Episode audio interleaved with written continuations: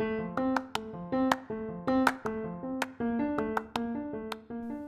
este episodio charlamos con Juan Rodríguez Heim, el dueño y panadero de Rodríguez Pan con Historia en Santa Rosa La Pampa. Nos cuenta sobre sus inicios y cómo llegó a la panadería que hoy conocemos. Espero que lo disfruten tanto como yo. Bueno, muchas gracias por estar acá y ser el primer invitado del show, que espero que, haya muchos más y en algún momento reencontrarnos. Bueno, Lucas, no, gracias a vos por, por convocarme y, y por elegirme como, como el primero. No sé si eso es bueno o malo, pero bueno, eh, me entusiasman estas cosas, así que gracias.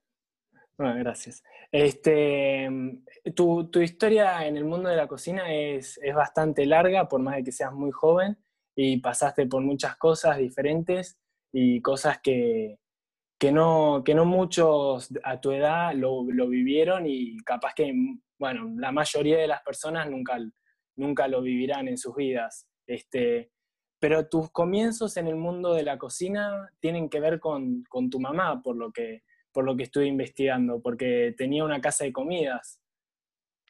Sí, sí, tal cual. Bueno, eh, mirá, no sabía que eso estaba, eh, era encontrable esa data. Eh, sí, es, los comienzos son familiares. Em, de todas maneras, a mí desde muy chiquito tengo recuerdos de, de pasar mucho tiempo solo y arreglármelas y, y me acuerdo de desde muy chico ya improvisar, digamos, eh, con lo que había en la ladera. Eh, tengo un, recuerdo muy vívido de, eh, de que mi viejo un día llegó y yo me había preparado una cena increíble, unas hamburguesas con tipo la fugaceta, sin saber lo que era y mi vieja eh, sorprendida, de cara, digamos. Eh, y yo comiendo como si nada, como si no, no, no hubiese hecho nada raro. Y después tengo otro recuerdo de estar haciendo arroz con leche sin tener la menor idea de cómo se hacía. Tuve ganas de comer arroz con leche con mi hermana, que, es un poco más chica, y nos pusimos a, hacer arroz con leche y, y con un coraje, viste, que como desmedido. Así que en principio es bastante natural y mi vieja en un momento eh, cambia su, su, rubro laboral, a, laboral a, la gastronomía y, y, nos agarra en 2001 eh, con muchísimas dificultades. Eh, y, antes también, porque era un rubro nuevo, mi vieja venía de un rubro que que también caducó, digamos, por, cuestiones del país y de las importaciones. Así que desde más o menos los 13, ayudando en lo que se podía. Eh, claro. qué sé yo, desde lavar o, pelar verdura hasta, hasta salir a hacer envíos. Y, o sea que mm, es como que mm, está ahí muy, muy, muy natural, muy del principio. Claro, claro. Es como lo que siempre viviste. Sí, tal cual. Y bueno, después llegó la decisión de, dedicarme de lleno, ¿no? Claro, ¿y eso cuándo, llegó la, decisión de estudiar sobre la gastronomía y a, algo eh, que, te gustaría hacer de toda tu vida? En realidad eh, me pasó eh, como la primera decisión, como que tomé la decisión dos veces y las dos veces estaba como eh, como un poco renegado. La primera porque era adolescente y no quería hacer eh, lo mismo que, mi vieja y que mi hermano mayor. Eh, claro. Y soy un apasionado de los deportes, ah, muy mucho. ¿Qué, te gusta? Me gustan todos. y practicar, practiqué muchos. rugby, natación, volei, básquet, fútbol. Ah, los clásicos prácticamente todos. claro pasando más fuerte por ahí por la natación y el vóley. Eh, pero me encanta mirar todo tipo de deportes. Eh, tampoco soy un, manija de fútbol, así como que estoy actualizado, pero me atrapan mucho las historias de, psicología deportiva, de los líderes, de, los de los proyectos largos, de cómo, de cómo van sucediendo, las cosas bien de, internas de los equipos. Eh, así que me, eso me apasiona mucho. Así que eh, decidí estudiar periodismo deportivo y estudié un año eso. Y... Ahí en, en, Morón, en donde estudiaste también gestión gastronómica. No, eso, lo hice en, Deportea, en TEA y Portea, en Capital. Eh, y bueno, era muy chico, tenía 18, 19 años y era como que el mundo entero me giraba en la cabeza, eh, no, quise seguir. Eh, la verdad que no, me acuerdo bien por qué, pero me acuerdo que tenía problemas de convivencia con el amigo con el que me había ido a vivir. Estaba medio medio. Así que el siguiente año eh, me decidí por la cocina y al principio me costó, fui a la Universidad de Morón, como dijiste recién, porque ahí había título universitario y no era, no era solamente un, diploma. Claro, de, claro. De, como si fuese un taller o un curso liviano. Eh, y al principio no me encontraba mucho. Eh, eh, me resultaba todo bastante fácil porque lo tenía, había tenido una muy buena, muy buena escuela y no le daba bola a nada. Y en segundo año apareció un profesor con, con toda la onda de, de Ferrana Adrià y, el Bui, que no sé, no sabes si, no sé si los lo conoces. No, no. Eh, bueno, es un tipo que, que, revolucionó la cocina mundial y no la dejó revolucionar durante casi dos décadas. No sé, ahora estoy un poco oxidado con esos datos, antes me había fanatizado. Pero bueno, es un tipo que, cambió el, paradigma. Dijo, un día dijo, por darte un ejemplo, no van más eh, hojas de hierbas arriba del plato. No se decora más con ah. eso, pero tiene que estar ese sabor. Entonces el tipo creó los aceites saborizados. Empezó a investigar sobre texturas, espumas, empezó a laburar con, nitrógeno líquido. Eh, ah, mira. Un revolucionario. empezó a aplicar movimientos artísticos a la comida, como la desconstrucción, el minimalismo. Eh, claro, cambió todo, cambió todo y lo loco es un, que es un tipo que no estudió cocina. Ah, mira. Eh, un tipo eh, muy, muy creativo y que le enseñó a, todos los que lo siguieron del 2000 para acá, que, empezaron a ser los mejores cocineros del mundo, con los mejores restaurantes del mundo, son todos de, su escuela, o por lo menos lo tienen, a todos los que escuché hablar lo tienen como referente. Bueno, apareció un profesor con, con esa onda y me volví loco. Me volví loco y, empecé a, hacer cocina más de vanguardia y, y, a, crear. Y algo que está muy de moda ahora, eh, que es em, muy de moda, no, es tendencia, por ahí digo moda y parece medio despectivo, eh, es tendencia ahora de, traer los, los, sabores de cuando eras chico y, sí y todos esos, olores que, te llevan a, un lugar y a un tiempo y a, personas. Que tenga eh, historia la comida. Claro. Eh, empecé a laburar con eso eh, y, así, eran mis exámenes, digamos. me acuerdo mucho de, que en un examen había que usar el sabor de la yerba mate. Ajá, podías hacer, podías hacer lo que querías, y esos son los peores exámenes, porque cuando te dicen puedes hacer lo que quieras, pero que tenga gusto a mate, es como muy... Es todo un mundo. Sí. Y, es muy difícil, sí, sí. Eh, me acuerdo que hice un, semifredo de mate con unos crocantes de torta frita y me llevo, o sea, fue al revés ahí. traté de llevar un momento de, yo estaba en Buenos Aires, siempre extrañé mucho a, mi familia y a mis amigos y, y a los momentos sociales y Claro, Justo coincidió que era un día de lluvia y, me, acordé de la madre de un amigo que nos hacía tortas fritas con mate y miel, así que empecé a usar todos esos ingredientes en algo que era totalmente distinto. Claro. Eh, y por darte un ejemplo, ¿no? Y así, así trataba de elaborar.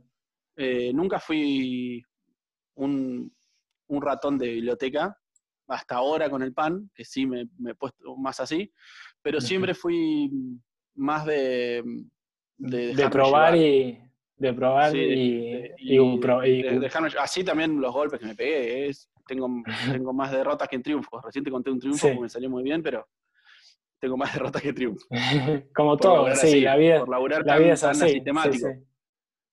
Sí, Pero así, así, se llega a conocer cosas nuevas y que, que nadie nunca las probó.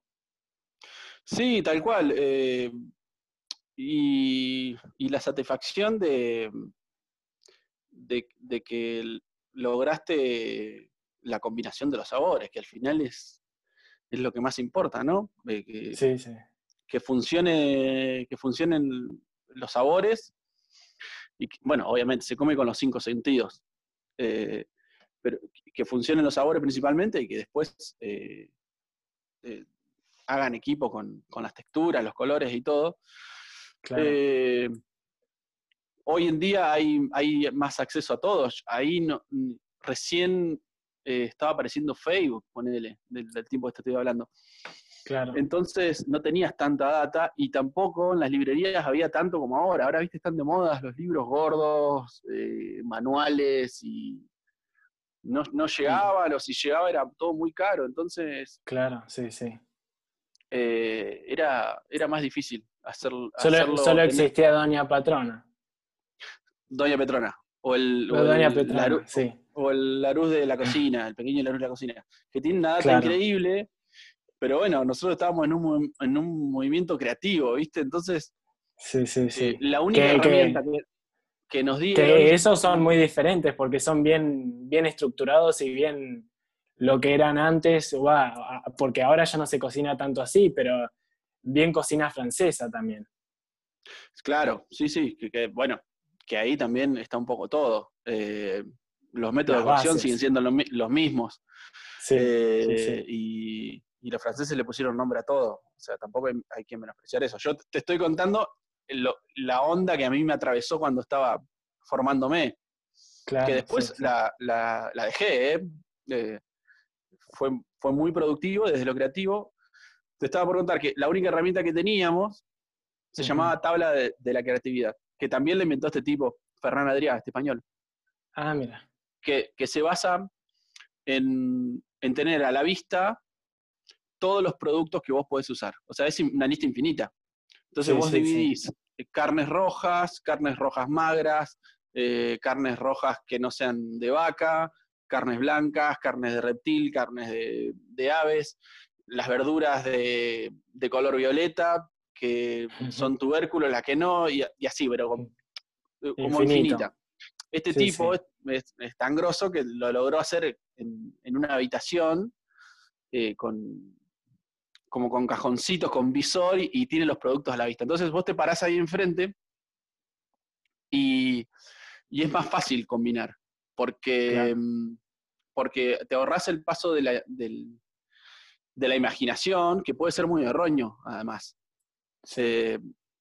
entonces, si vos decís, yo te digo, eh, me acuerdo una vez un compañero hizo, en, esta búsqueda, hizo una sopa de arvejas con cerezas al marrachino. Ah, las son las, las, estas que vienen en un tarro de plástico que se ponen arriba de, las tortas de cumpleaños. Sí, sí, sí. Eh, o sea, se fue el mambo, ¿viste? Como que hay una línea ahí muy y, difusa que estoy seguro que si el, si el flaco se fijaba un poquito más en esta tabla, no lo usaba. claro. Eh, porque no es que cocinaba mal, pero bueno, ahí es como el criterio, ¿viste? Se construye y, es muy finito. Y la única herramienta que teníamos era esa, y la teníamos que anotar a mano, digamos, y pintarla, y cada uno confeccionarla como quisiera. Yo terminé usando, había un supermercado muy bueno cerca de donde yo vivía, que tenía muchos productos importados, y tenía una muy buena carnicería y, verdulería, entonces eh, yo me iba ahí y me pasaba capaz que dos horas con un cuaderno haciendo croquis, caminando por el súper. Eh, y, tengo el recuerdo de, estar ahí con, la persona que vivía conmigo ahí en el momento, que también estudiaba cocina, de, de ir ahí a, a cranear un poco. Eh, así que tengo, tengo lindos recuerdos de eso. Y así, y en eso concluyó mi, eh, con esa onda concluyó, concluyeron mis estudios. Eh, me hice muy amigo de, profesores muy buenos y... Y, generaste contactos. Sí, y todos muy manijas, muy manija con. Era, fue una linda época porque te acostabas pensando en eso y te despertabas pensando en eso. Eh, y cuando te pasa eso con algo, es, es, eh, hermoso. Eh, sí, sí, sí.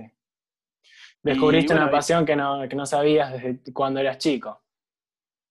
Claro, que la, por ahí la tenía, pero necesitaba que, me toquen un botón ahí que, que, no lo habían tocado. Y, bueno, desde ahí en adelante fue, fue todo un cambio. Y después de ahí, de, los estudios, tuviste un restaurante en Buenos Aires. No, en, Pico. Yo en Pico. en Pico. Ah, eh, eh, bueno, durante los estudios, obviamente, me fui a hacer pasantías a, hoteles, eh, restaurantes, salones de, salones de fiesta para cantidad de gente enorme. no, le, no le esquivaba a ningún laburo, a ningún laburo. Eh, me acuerdo que hasta acepté un laburo de, de, manejar un, carrito de golf en un, salón, en un salón de fiestas muy, muy conocido, donde, se hacían fiestas importantes de gente muy reconocida. Y acepté el trabajo porque un amigo me había contado que tenían acceso a la cocina y podían ver, y eran servicios enormes. Y nada, era, era llevar gente del estacionamiento hasta la fiesta y, y, esperar cinco horas que termine la fiesta y llevarla de la fiesta al estacionamiento. Pero en esas cinco horas yo me iba a la cocina, chumeaba, eh, hablaba con algún cocinero, eh, y, así de manija estaba. Eh, no le esquivaba a ningún tipo de laburo. así que además de los estudios, generé, generé experiencia y conocí gente y, me iban recomendando hasta que apareció mi, primer laburo de chef en, ah, un restaurante de, Palermo Sojo que fui en entrevista para, para sangucheros, era el... Era el ah, mira. Eh, además que me, gustaba tener mi dinero, ¿no? Y poder manejarme y poder comprarme mis cuchillos y, demás. Claro, sí, sí, por eso. Y el primer día de laburo, eh, el, que estaba probando para cocinero eh, se bloqueó, en un servicio muy, muy exigente, y, y les, solucioné un par, lo empecé a ayudar, lo empecé a ayudar. Uno cuando está en momentos de presión en la cocina y lo ve de afuera, eh, es mucho más fácil agarrar el, volante de la situación sin presiones porque estoy ayudando. sí, sí, eh, sí. Que ser el encargado del volante. Claro, es, sí. Eh, es mucho más. Bueno, así que tuve suerte y, la chef de ese lugar después, a, los pocos, a las pocas semanas, decidió renunciar y, me recomendó, así que fue ahí fue mi primer, mi primer laburo de, jefe de cocina. ¿Y ahí estuviste mucho tiempo? No, no, estuve unos meses nada más. Eh, estuve unos meses, era un, laburo muy ajetreado y, y no pagaban bien. Eh, así que eh, nada, eh, aparecían cosas todo el tiempo. Eh, profesores me, recomendaban a mí, a otros compañeros, entonces oportunidades aparecían. Y apareció lo de Pico. y nada, pusimos un, restaurante en Pico con mi familia. Mira, qué bueno. ¿Y, allá, y vos eras cocinero ahí o, lo dirigías? No, no. Hacías la gestión. Eh, fue, yo era, en realidad el puesto que yo ocupaba era de, chef, eh, de confeccionar la carta y llevarla a cabo. Eh, y bueno, y ahí viene, por eso te dije que elegí la carrera dos veces, ahí viene una, frustración muy grande porque era un, era un restaurante bastante subido de tono, que era una carta eh, que hoy funcionaría muy bien. estoy hablando de hace más de casi unos 15 años atrás. Una carta de 15 años atrás que hoy funcionaría bien, no te digo que sería súper moderna, pero funcionaría bien. Imagínate en, una provincia como la nuestra, que demográficamente somos muy poquitos y, las cosas Llegan, llegan más tarde. Eh, y no lo digo mal, digamos, es así. Sí, sí, sí. Eh, y hay más resistencia a probar lo nuevo. Eh, así que tuvimos que que recalcular el rumbo del restaurante y para mí fue una frustración enorme eh, tener que, eh, que empezar a, sacar comida cada vez más, más aburrida, así la veía yo en ese momento. Hoy, valor, hoy valoro la comida tradicional mucho más, pero bueno, era, era muy joven y, creía que, que mis ideas eran, eran oro y en realidad eh, después te empezás a dar cuenta que, que no solamente era arte, sino también que era un negocio y que y lo que yo quería hacer no era, no era vendible. Y que, los que eh, los que determinan todo son los clientes. Si no te lo consumen es, imposible. Hay que, hay que ubicarse. Siempre hay un porcentaje de apuesta en lo que vas a hacer. Ah, siempre hay un, punto ciego donde no sabes si, si, a no ser que pongas un, McDonald's, no sé. Sí, sí, sí. algo bien clásico que, sí, que no claro, Pero si vos querés poner eh, algo tuyo, eh, algo que tiene que ver con, vos, eh, eh, siempre hay un punto ciego donde no sabes qué aceptación va a tener. Pero lo podés hacer lo más chiquito posible, y nosotros no lo hicimos chiquito. Quedó gigante ese punto ciego y fuimos y jugamos un pleno y no fue mal. pero bueno, también rescato eso, me frustré un montón, quise dejar la cocina, o sea, era como como si, voy a hacer la analogía con el deporte, como si un arquero que debuta le meten ocho goles en el primer partido, digamos, es como... Sí, sí, sí, sí. Eh, en donde eh, te replanteas todo. Te replanteas todo y empezás a, creer que... A ver las cosas de otra manera después. Si lo pudiste superar, lo terminaste viendo desde otra, desde otra perspectiva que, te ayudó. Sí, se, llevó años, llevó años, lo, eh, llevó años superarlo y llevó más años volver a encontrar la motivación. Eso de, no encontraba una rama de la cocina que me haga acostarme pensando en eso y despertarme pensando en eso. No lo podía encontrar, me llevó mucho tiempo. Eh, claro. Pero bueno, eh, en el medio hice muchas cosas, eh, tuve comercios de otras cosas, aprendí a tocar un instrumento. por lo fuiste, cual fuiste probando todas las cosas que, sí, para ver qué te gustaba. Y, y algo que, me pasaba probando muchas cosas es que, eh, que ninguna me sentía eh, tan bien como cocinando. Claro.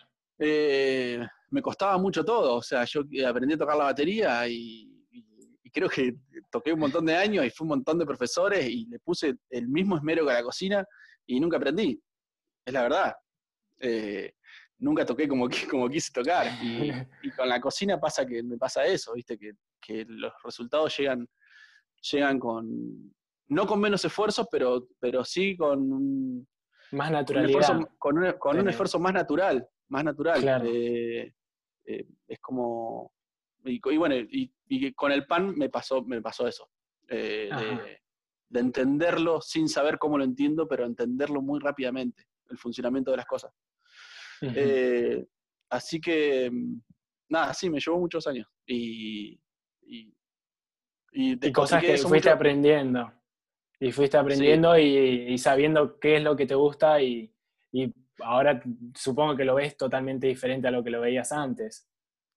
Sí, por eso te, decía, despotriqué un montón de tiempo de, haber tomado la decisión de volver a pico, de que fue una mala decisión, y en realidad eh, fue todo como, como, como tuvo que ser, y, y recién hoy eh, lo, puedo, lo puedo ver así. Eh, pasa que es difícil cuando eh, estás frustrado, es difícil ser optimista y decir, bueno, por algo pasó y tenía que ser así.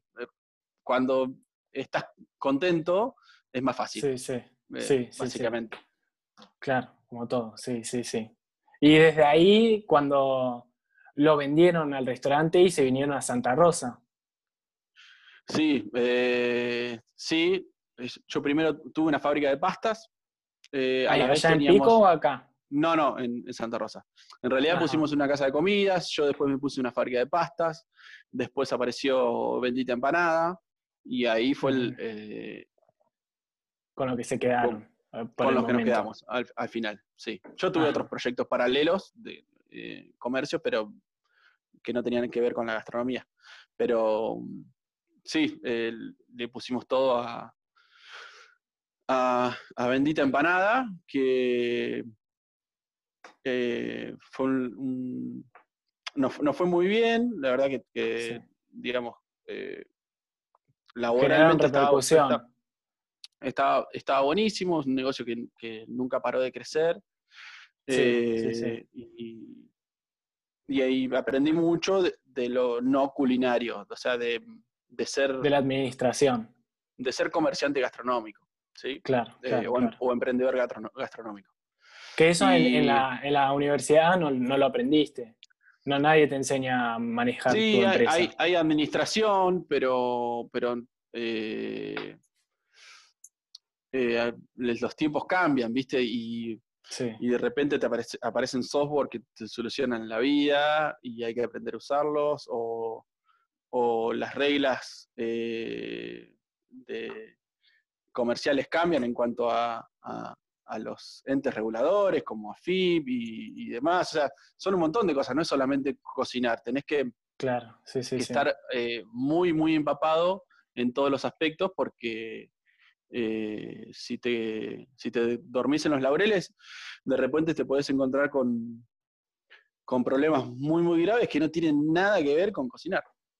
Claro, claro, claro. Como ahora con el tema del virus, el tema de la sanidad y todo eso cambia, va a cambiar totalmente. Ni hablar, nadie, estaba preparado para esto, imagínate no, sí, sí. Eh, eh, lo, versátil que tenés que ser. La gastronomía es así. Eh, Cambia de un instante al otro. Sí, sí, tal cual. Es como que todos los días te levantás y no sabes qué, va a pasar.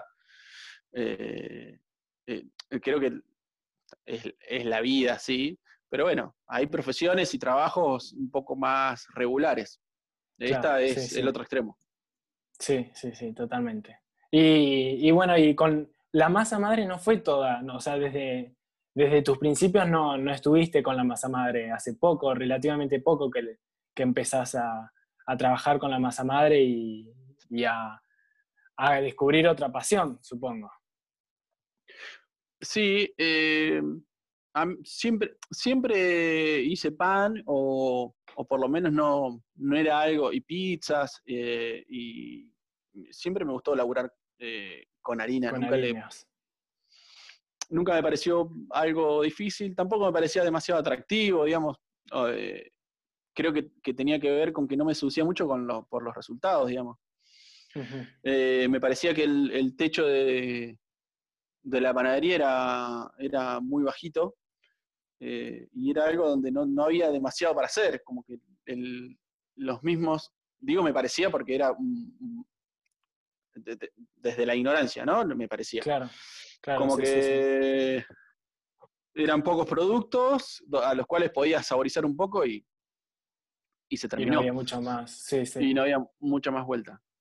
Eh, y en realidad lo primero que aparece, como, como que me empieza a atrapar, es la fermentación natural.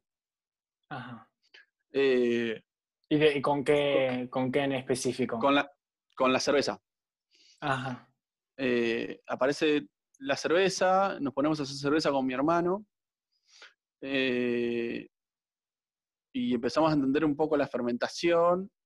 Y después aparece la posibilidad de hacer un chucrut, un kimchi. aparece la masa madre, y, y empecé a entender esto de, de que no estamos acostumbrados a comer las cosas verdaderas. O sea, estamos acostumbrados a comer eh, inventos del, siglo XX que, no están buenos, que son derivados de, las recetas reales y, o, o de los mecanismos reales de la alimentación del ser humano. Claro, sí. Y, me empezó a entrar por ahí la, pasión. comida eh, acelerada para tiempos acelerados es, la, comida de ahora. exactamente, totalmente. Y, esto que me pasaba a mí con la panadería, que no me seducía mucho, tiene que ver con que en realidad no seduce a nadie, eh, o no seducía a nadie en ese hace 10 años atrás, porque está muy bastardeado por la, por la industria del oficio. Eh, claro. La, empresa que, te vende la harina, te vende la manteca, te vende la levadura, te vende la premezcla, te vende el aditivo, hasta te puede vender la amasadora, te puede vender los hornos y te vende la receta. Entonces, el oficio de panadero. ya estaba eh, totalmente predeterminado. No, tiene no tiene ningún tipo de atractivo. Eh, claro. No, no, no, no te llena, o sea, a mí no me llenaría, digamos, es como.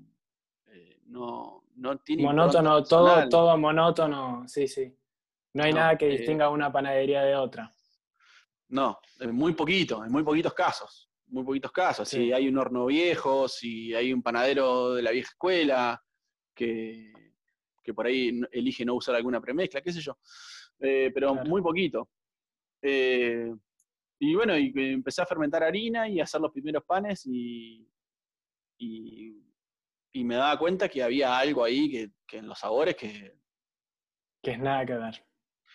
Eh, no, no era pavada, ¿viste? Era, eh, dije, yo Estuve, comiendo algo que no es pan directamente. Eh, y eso que los primeros me salían horribles, pero había algo ahí en el sabor de la harina que estaba muy, muy transformado. Y, me empezó a seducir eso. Y por otro lado, eh, la, la, masa. laburar la masa con las manos empezar a, desarrollar gluten, que es algo que hay un, tipo de amasado que, le dicen amasado francés o el amasado de, Bertinet, que es un panadero, que es laburar la masa arriba de la mesa. Eh, y son unos movimientos que me llamó muchísimo la atención y, no es que me jacte de esto, sino que eh, eh, no, no, lo tenía dentro. Lo tenía dentro y digo, pero ¿cómo puede ser que, o sea, y me empezó a fascinar, es como, como, no sé, alguien que, naturalmente tiene facilidad para tocar la guitarra, qué sé yo, iba a tocar la guitarra todo el día. Sí. Sí, es hermoso, digamos. O sea, lo que. Ojo, para, es hermoso para, algunas personas, para otras no. A mí me, resultó hermoso y, era como, bueno, vamos a hacer pan todos los días y, más pan y más pan y más pan. Y, ahí me puse a, leer más y, sobre. A investigar más a investigar sobre, sobre, los orígenes del pan y, y a leer unos flacos que decían que, bueno, que amasar estaban los genes. O sea, si están los genes, eh, cosas, reminiscencias de, miedos que tenía el ser humano, como o, el Homo sapiens, que tenían miedo de caerse del árbol y hoy soñamos con, estamos en una cama y soñamos que nos caemos, tiene que ver con eso. Eh, y también puede haber en los genes de algunas personas amasar o, lo que sea. Hace, algunos dicen 14.000 años hace que comemos cereales fermentados y, y 8.000 que comemos pan. Entonces, ¿por qué no? Y me empecé a, enroscar en esa. Sí, sí, sí. Esto es todo un mundo fascinante y, que no es nada nuevo, pero para nosotros es muy nuevo, porque hay muy poco, muy poco conocimiento general de esto no hay mucha gente que conozca cómo, cómo se hizo, cómo se hacía el pan antes, y, porque solo se conoce lo que se hace ahora. Eso es una eh, pena. sí, y en realidad se conoce el producto final, no se conoce cómo se hace ahora. Claro. Eh, eh, somos, somos, víctimas, de, la industria, ¿viste? Y, no, no, nos dábamos cuenta de, de lo que comíamos. Eh, un pan de supermercado puede llegar a tener 100 ingredientes. que no vas a leer los 100 ingredientes, pero vas, vas a leer que hay un aditivo o un conservante, que esos conservantes pueden tener 15 cosas distintas, cuando en realidad un pan lo único que lleva es harina, agua y sal. Y, y bueno, después nos empezamos a preguntar o, o, a cuestionar, a hacerle mala fama a las harinas y al gluten, que hinchan, que que te hacen mal, que un montón de, cosas que no tienen que ver con, la harina en sí, sino con el mal uso.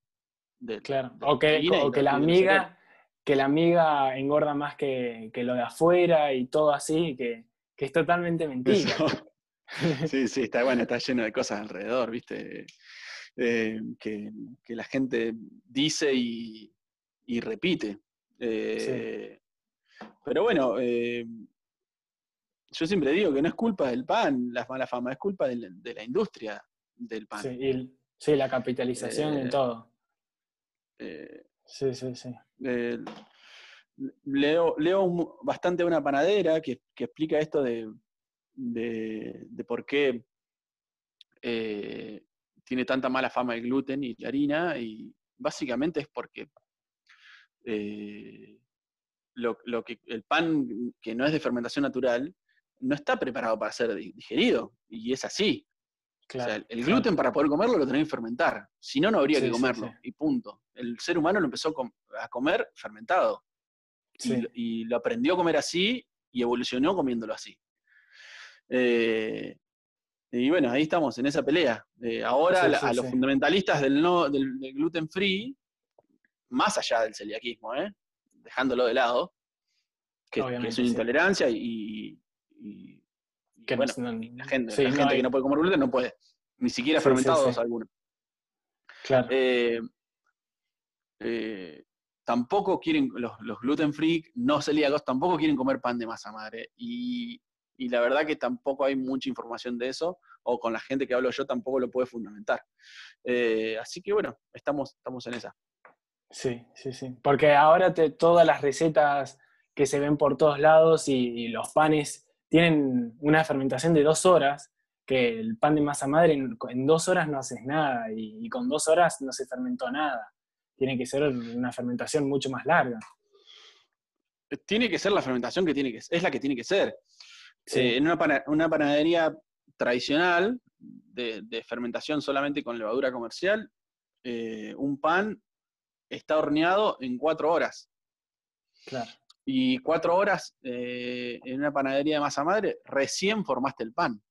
Recién lo formaste.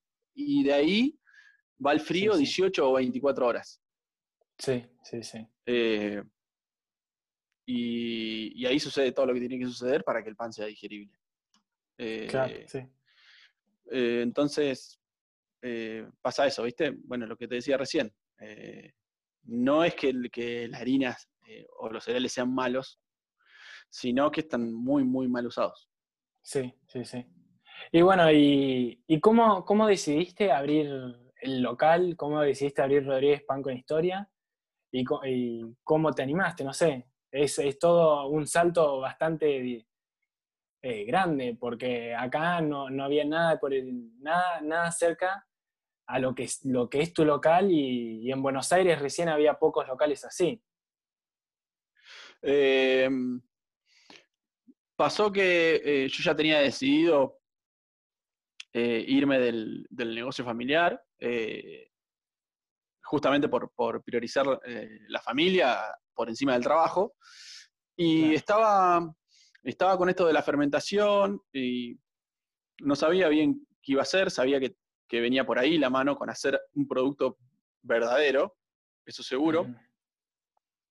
Y eh, en el medio me apasioné también con, el whisky, me parece una bebida eh, eh, que tiene mucha, mucha data muy interesante y que es una de las la única bebida blanca que, que tiene impronta del, del maestro, digamos, del tipo que lo hace. Así que me hice un curso de, para aprender a hacer whisky. Hice unos cursos medio fallidos de, masa madre, que fueron un desastre, que me desinformaron muchísimo. Así que estaba medio tirado para el lado del whisky, que me parecía que era algo eh, más, eh, más fácil. No, no sé si tan rentable, porque lleva por lo menos un año de, espera hasta que puedes tomar el primero. Eh, claro. Y las pruebas y errores tardan eso, ¿viste? Una, vez que haces el primero, tenés que hacer todos los días o para, al año empezar a probar todos los días un whisky distinto.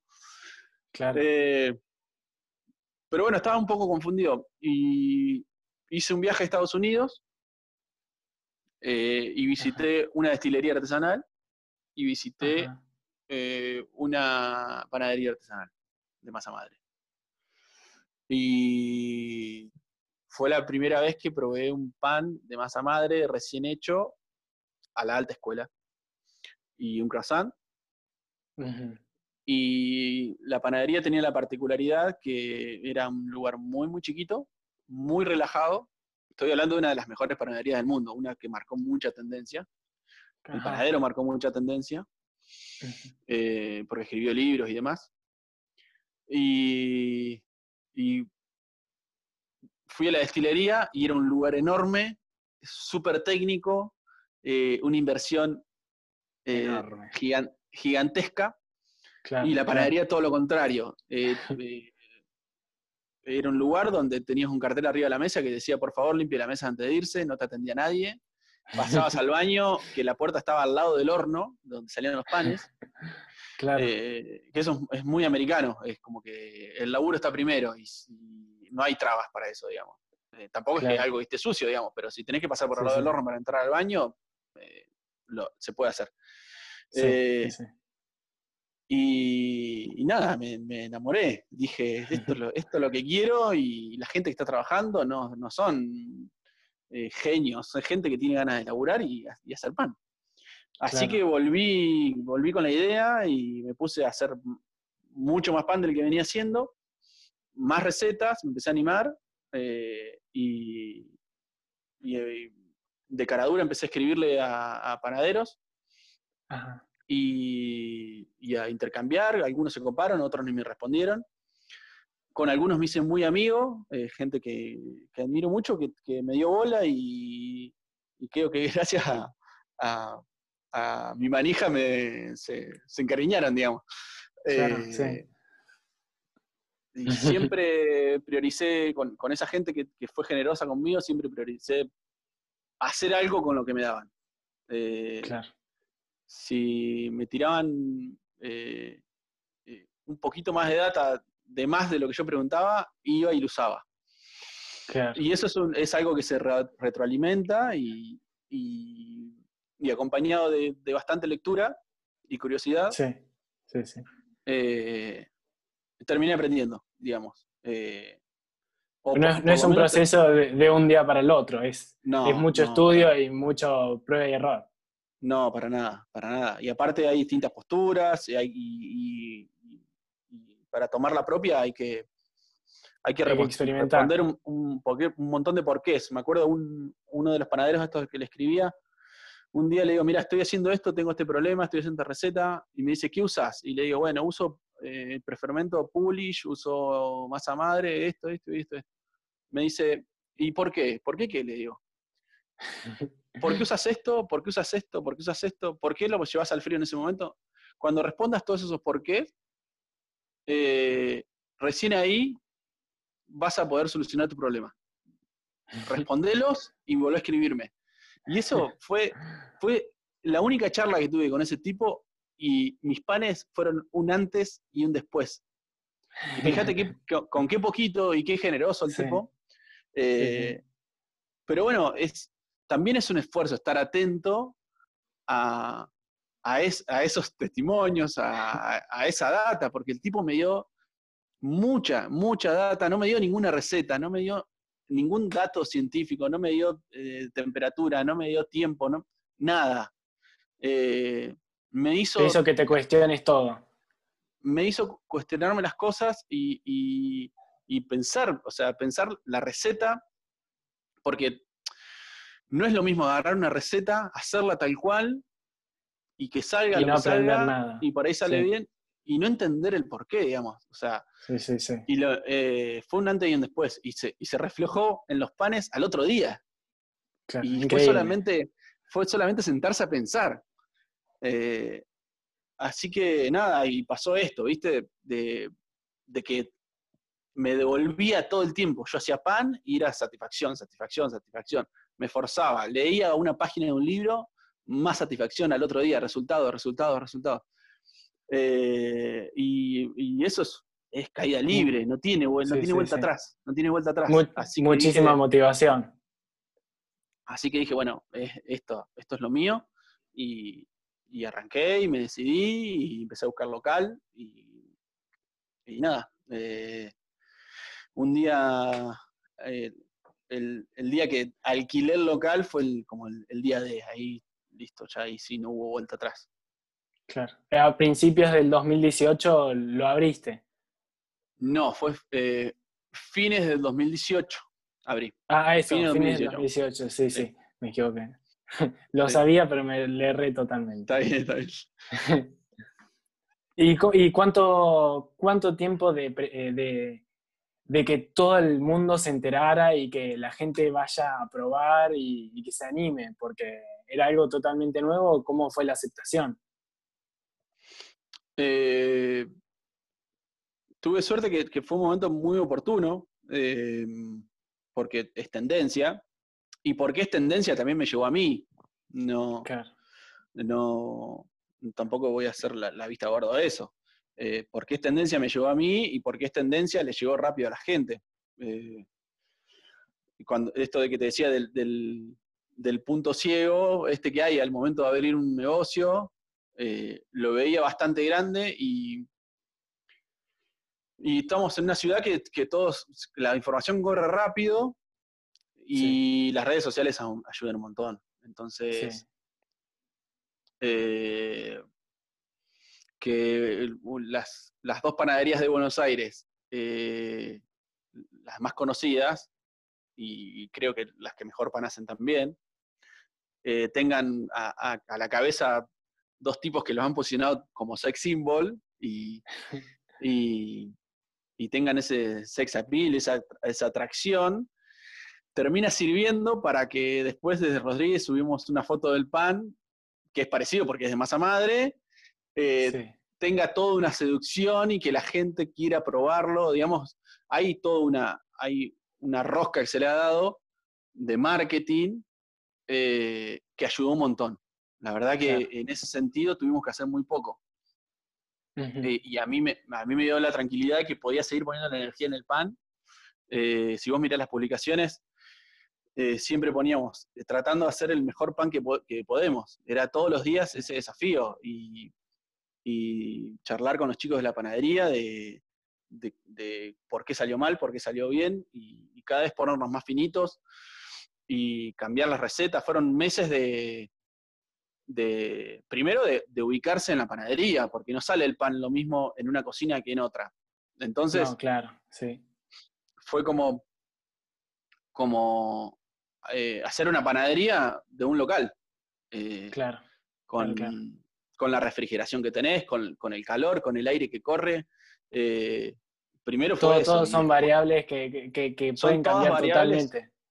Que pueden cambiar totalmente. En invierno, un cliente te dejó la puerta abierta los tres minutos que está y, bueno, y corre la masa del lugar porque, porque es otra cosa. Y, sí, sí, sí.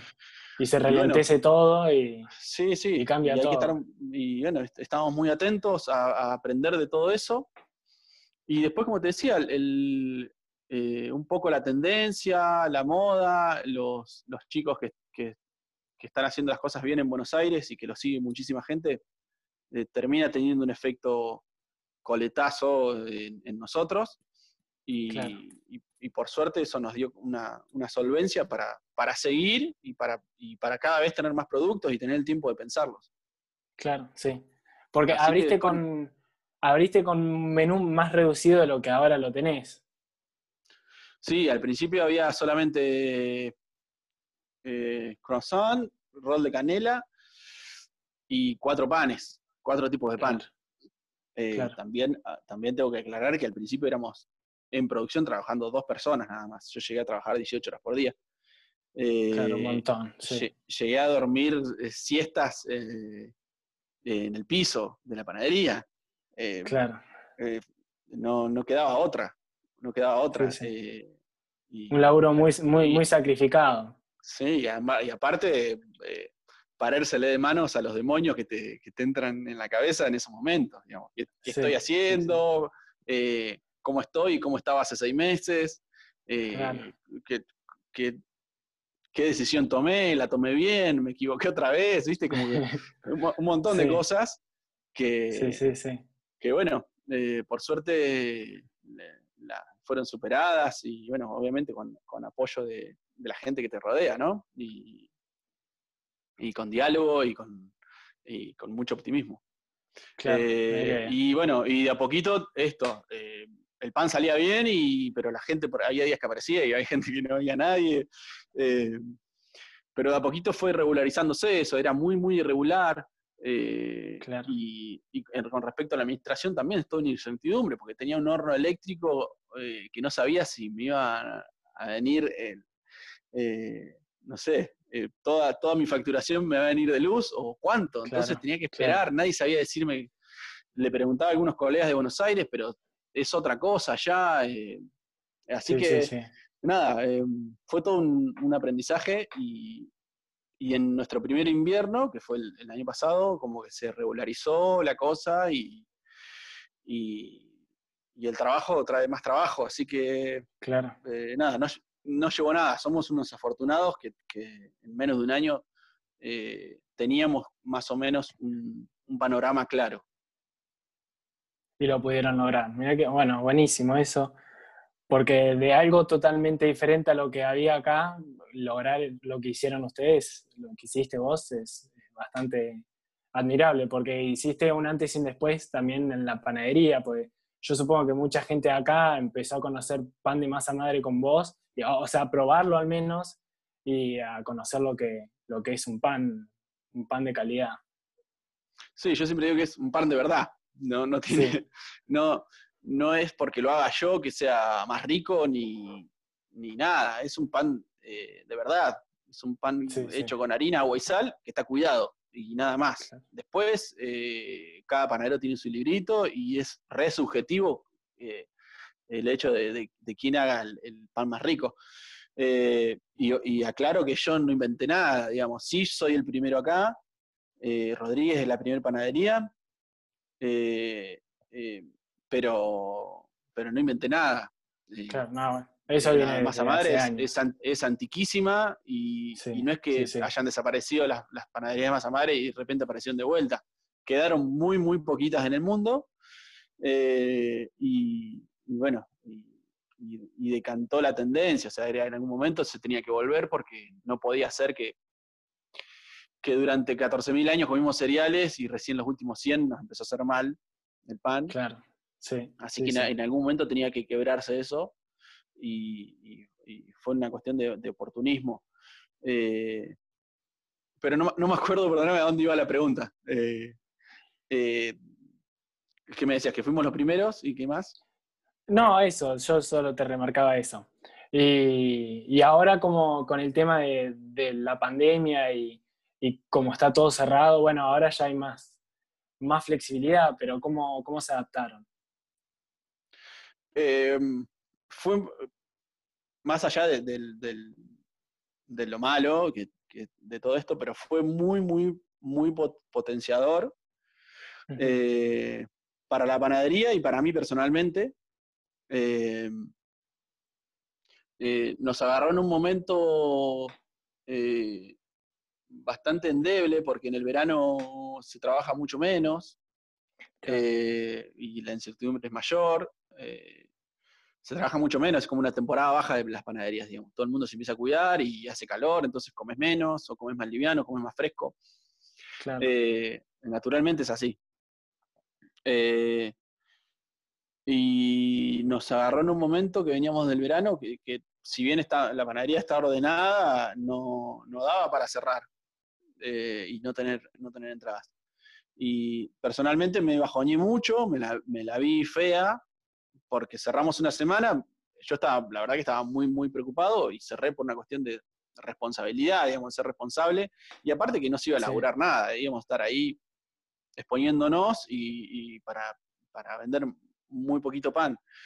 Eh, y encima cuando volvemos eh, se nos rompe una máquina que es el corazón de la, panadería, que es una, mezcladora eh, o amasadora, y, y bueno, fue un bajón y eh, me, me, me, bajoñé mucho y, dije, en un momento dije, bueno, si, si esta historia se va a terminar por una pandemia, em, que se termine arriba. Y, un día me hizo clic la cabeza y salí con todo y, y, empezamos a hacer algunos productos nuevos y empezamos con las pizzas y en, y al cabo de un mes eh, estamos laburando casi con normalidad o más. Eh, yo creo que, fue general, digamos, que la gente se encerró, nos encerramos todos y de repente, eh, bueno, hay que vivir y, hay que comer. Y si, si vamos a estar encerrados, comemos, comamos rico. Y, y bueno, nada. Eh, yo eh,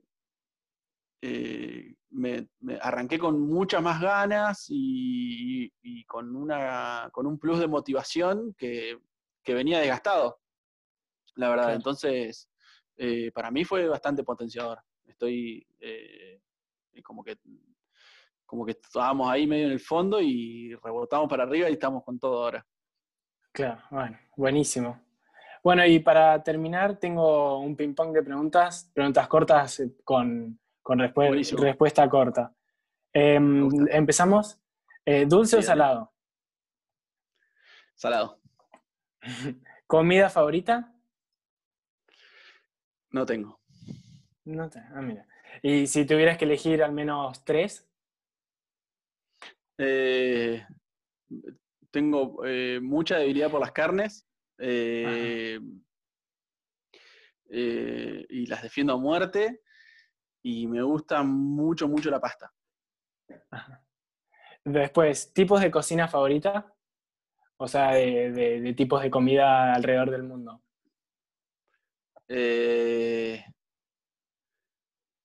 Y Francia, Italia, eh, de base, cocina de base. Eh, de ahí me parece que, podemos hacer todo. ¿Utensilio favorito para cocinar?